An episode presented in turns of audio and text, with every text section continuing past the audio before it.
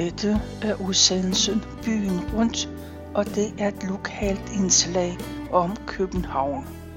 Mit navn er Tove Christensen, og jeg har været på Københavns Stadsarkivs hjemmeside. Der har jeg under erindringer fundet det Ellen Østbjerg har skrevet.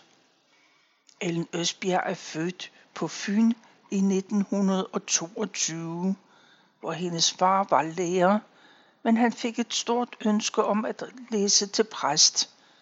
Familien flyttede til Frederiksberg. Far læste, og mor ernærede familien med et pensionat, som de havde i en stor herskabslejlighed. Mange unge, mest mænd, spiste morgenmad. De fik frokost eller en madpakke med, og så spiste de aftensmad. Hver dag blev der lavet mad til 80 og hele familien måtte hjælpe til. Familien bestod af far, mor, storebror Jørgen Henrik, Ellen og de to små, Johannes og Bent. Ellen Østbjerg fortsætter med at skrive sådan. Mor elskede at gå i teater. Hvis hun ikke havde gjort det, hvordan skulle mor så have fået overskud til at gå der? Men oplevelserne gav hende kræfterne tilbage igen til hverdagen. Det var vidunderligt, når vi måtte komme med. Elverhøj var nok det første, vi kom med til, og på det kongelige teater. Aldrig havde jeg troet, at noget så dejligt var til. Mor Karen, Agnete og alle de andre. Og de sang de sange, mor havde sunget for os. Det er klart, at vi måtte spille elverhøj derhjemme. Jeg havde netop fået et par fine lærredstøvler med snøre i krogen til midt på benet. Der var ovenkøbet en lille lomme i skaftet. Disse støvler var perfekte til kong Christian, når han foldede skaftet ned, og så et kosteskaft i hånden. Værsgo. En jul rager højt op over alle tidligere jul. Vi plejede at få gaver i stil med en blyant, en æske farver, strømper og tandbørste. Det var trods alt ret nok det at pakke ud, men denne jul var anderledes. Vi fik en sædel, hvor der stod, gå ud i køkkenskuffen. Der lå en sædel. Se under sofaen. På sædlen der. Se under måtten uden for døren. Jeg ved ikke, hvor mange gemmesteder, men til sidst. Se under den gamle nisse, der sidder inde mellem grenene på juletræet. På sædlen der. Gå ind i den lille stue. Der stod dukketeatret, ej blot til lyst. Det var ufatteligt. Det eneste lys i stuen var lyset på scenen, og der stod mor Karen foran sit hus ude i skoven. Der var træer, krat, bækken med broen over. Ja, det hele. Hvor var det dejligt. Alle scenerne var der.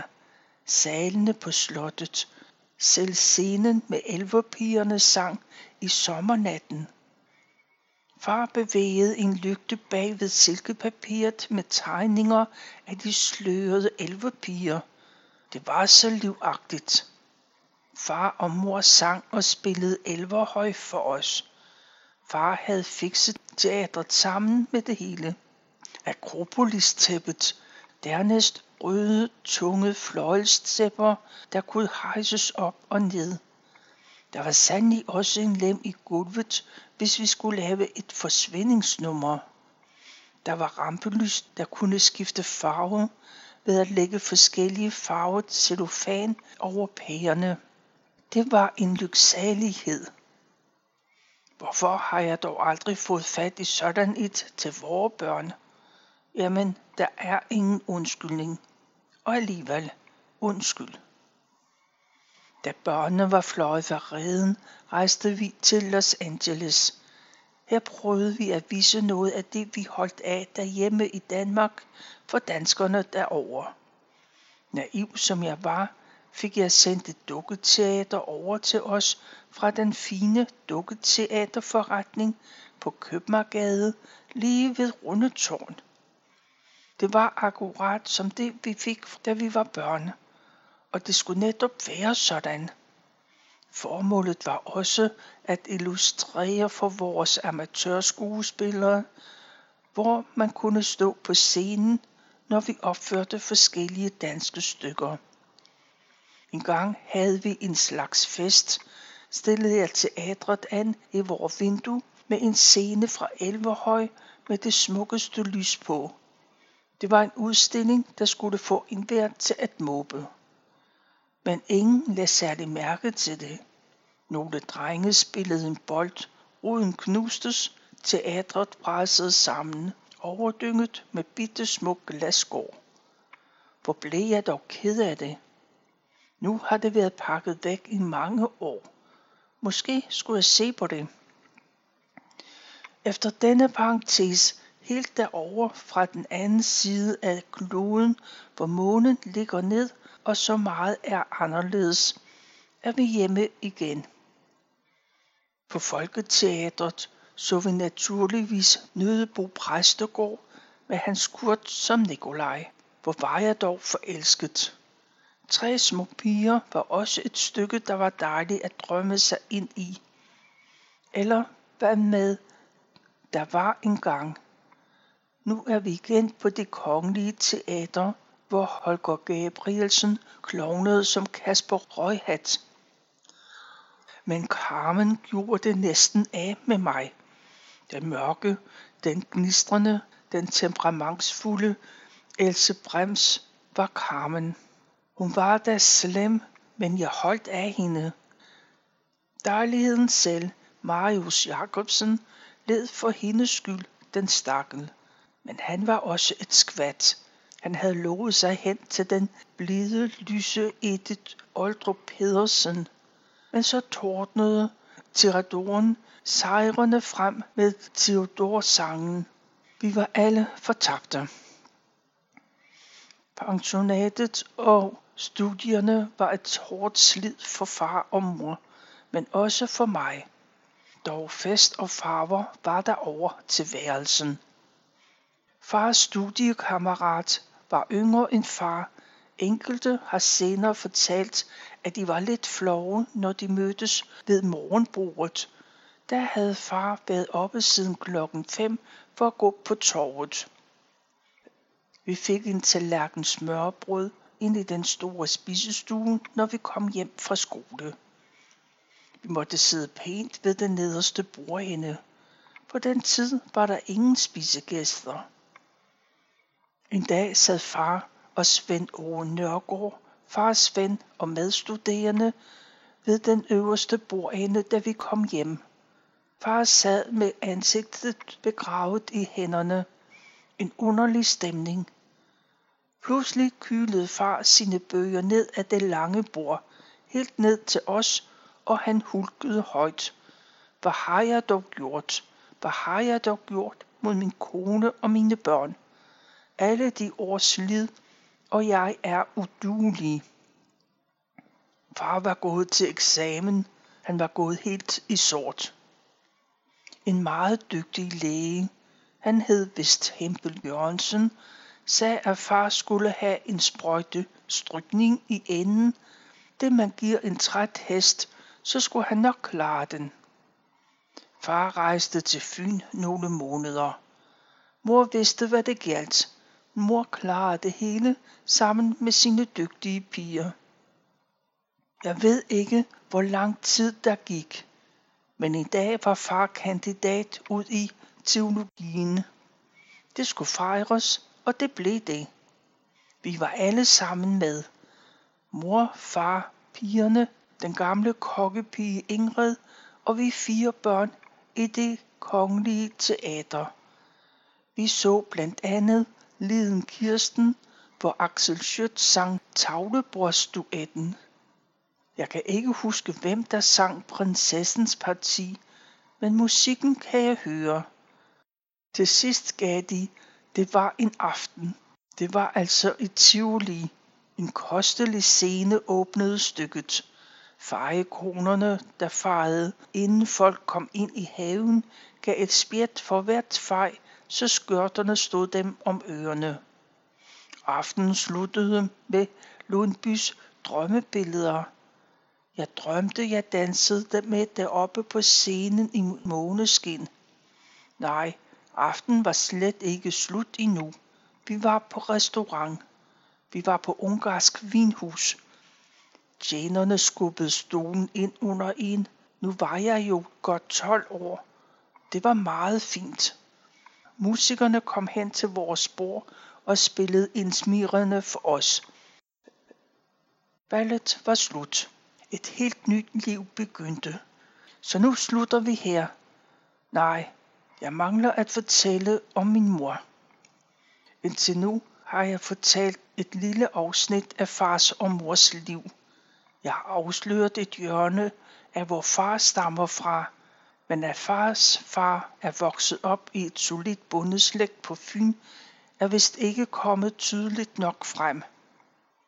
Ret langt blev kapitlet om fars mor, bedstemor, fordi vi var meget hos dem i sommerferierne. Desværre kender jeg ikke mors hjem på samme måde. Det var meget lidt, jeg har været på Ferup i Jylland. Mors søstre overtog gårdene. Deres mænd kørte gårdene i sænk og måtte flytte. Det var hårdt for mors far at se på. De smukke svigersønner førte sig flot frem. De var dygtige ryttere, men de var ikke dygtige landmænd. Man smed redskaber væk, som kunne repareres, købte nyt, købte nyt. Tingene blev ikke passet omhyggeligt. Det var ellers nødvendigt nu, da tiderne forandrede sig fra hej, hvor det går godt, til nedgangstider. Bedstefar, det kaldte vi mors far, besøgte os af og til. Han var tung både i krop og sind, var mild, men meget gammel, synes vi. Han havde sort kravetøj på. Jeg kan se ham finde et stykke brystsukker, som han kaldte det, i vestelommen. Hvert stykke var fint pakket ind i avispapir. Værsgo. Det var hvidt pørmynte med røde striber.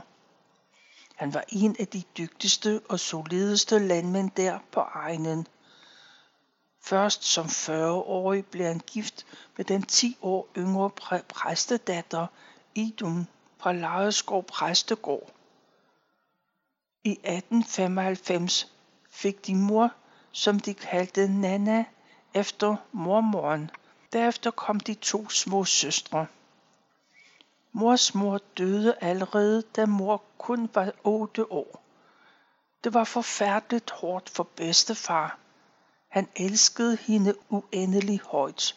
Hun var god og yndig, og hvad kunne han stille op med de tre små piger? Heldigvis troede hans søster faster Karen til, og hun styrede hus for ham. Meget har jeg ikke hørt om hende. Ret tungsindigt er mit indtryk af hjemmet. Mor kom i huset i Ågård hos pastor Brygger og gik i skole der. Der var efterskole og et muntert liv. Brygger spillede så kønt på sit flyl. Temaer og arier fra blandt andet Mozarts operaer nynnede sig ind i mors musikalske sind. Jamen, det var jo derfor, mor kunne synge opera derhjemme i køkkenet, når hun stegte bøfferne til gæsterne. Vi havde jo hverken gramofon eller tv. Alligevel var mor fortrolig med de store klassiske værker. Mor gik ud og ind hos malerinde og forfatter Elise Konstantin Hansen, der også boede i Ågård. Her var livet lysere og lettere. Spændende kunstnere kom på besøg, og de var med til at åbne mors øjne for mere end arbejde, slid og slæb. Da jeg var en stor pige, var jeg på cykeltur på de kanter. Mor ville så gerne, jeg besøgte Elise. Det var en besynderlig oplevelse. Elise var ganske blind, men hun havde en meget god hjælper og ven. Bertil kaldtes hun, men hun hed faktisk frøken Bertelsen. Nu kunne Bertel beskrive, hvordan jeg så ud. Kom herhen, sagde Elise. Lad mig se dig. Så lod hun sine fine gamle hænder stryge forsigtigt over mit ansigt. Især over mine høje kindben og hage. Hvor du dog ligner din mor, hvor du ligner Nana. Pastor Brygger var en elegant og lystig herre. Mor har fortalt, hvor hun svævede af lykke, når Brygger åbnede ballet med hende som partner. Ballet begyndte med en march, men det endte som en cotillion. Derfra kom mor i huset hos sin morbror i Birkerød, forfatteren Jakob Knudsen. I kender i hvert fald morgensangen Se nu stiger solen, som han har skrevet. Det er meget langt hjemmefra, og mor længes, men tante Helge var et kært menneske og god mod mor. Når morbror Jakob kom hjem fra sine foredrags- og oplæsningsrejser, hvor han havde rumlet i umage to kupéer rundt i landet, overnattet i ofte klamme og små gæstesenge. Det har han skrevet en roman om, så skulle han have simpel bygrød til middag og fred og ro. Når trætheden var væk, kom gode venner på besøg. Så sang og spillede de lystige revyviser, sange fra Hostrups komedier og ikke mindst arier fra Mozarts opera. I 1799 blev Anna Nanne Sted fra Odense gift med den senere biskop Bøjsen. Biskoppen kaldte nu sin unge, yndige brud Nana. Han havde kort forinden begravet sin første ret gamle krone. Hun fulgte nemlig med præstekaldet i Vesterborg på Lolland. Herfra stammer navnet Nana, og det navn går igen i hver slægtled. Nana og bispen fik syv sønner. Heraf blev den ældste præst, men den syvende, Anton, blev kun en ikke særlig dygtig landmand. Til gengæld var han kunstner ud i livet. Han sang og spillede, holdt af musik, vin og fester, kunne ikke lade være med at spille komedie og lave sjov. Hans enestående gode kone formåede at holde sammen på det hele, det der skulle give dem deres udkommende, og hun elskede sin mand. Alt dette kan man læse i Tyre Jensens bog. Bispinden Nanna Bøjsen, født Anna Nannested. Anton Bøjsens første datter, Nanna blev gift med Jens Lassen Knudsen og blev præstekone i Lejerskov. De to familier, Bøjsen og Knudsen, har Jakob Knudsen skildret i romanen To slægter. Den begynder således. En lyd, som holdt sig i stuens stilhed, var tik-tak fra det høje, mørkmalede Bornholmer, at solen kunne lige nå deres fodstykker, hvis forside smykket med en bred figur af blanke riller, kastede deres skin igennem. Denne Bornholmer har vi haft i vores familie. Den har været et klenodie for os. Da vi rejste til USA, fik vores ældste datter, Nana, urt, og hun vil passe godt på det. Nå, men man kan ikke hænge meget ved de ting, og dog, alligevel hænger vi ved kære ting. Jeg er også taknemmelig for, at jeg fik lært nogle af mors mostre fra Lejerskov at kende, og ikke mindst morbror Lars, der var kongelig operasanger og skuespiller. De kom hvert forår på Grundtvigsvej i pensionatet og hentede mor i taxa. Vi vinkede til dem, da de kørte afsted til Frederiksberg Have, hvor de drak kaffe. Morbror Lars læste af og til op i radioen en jysk fortælling af Jakob Knudsen. Så kom mostrene til os og hørte det, for vi havde en radio. Noget sådan nymodens stats ville de ikke have inden for deres døre men måtte krybe til korset, når deres kære bror læste op. Jeg har været med oppe i det store, smukke lejlighed på Østerbrogade, hvor mor Lars og tante Gyde til fest. Dem vi sad overfor på pulpituret i Vartov. Her sang han så smukt for os, og hvor så det dejligt ud, når han stod der og lænede sig op af flylet. Hans kone akkompagnerede ham. De smilte så kønt til hinanden. Mor kom på husholdningsskole, en skoleforsyning og på Asko Højskole i to vintre. Der blev ikke sparet. Døtrene skulle have det bedste. Faster Karen døde, og de tre døtre skiftes til at passe hus for deres far. I begyndelsen mest mor som den ældste. Det var en stor husholdning med mange kale og piger, så det krævede sin mand. Bjælken over indgangsdøren til gården var disse ord udskåret. Over et labora. Ved at arbejde. De ord, der ligesom skulle være et motto for vores liv. Hvor smukt ikke.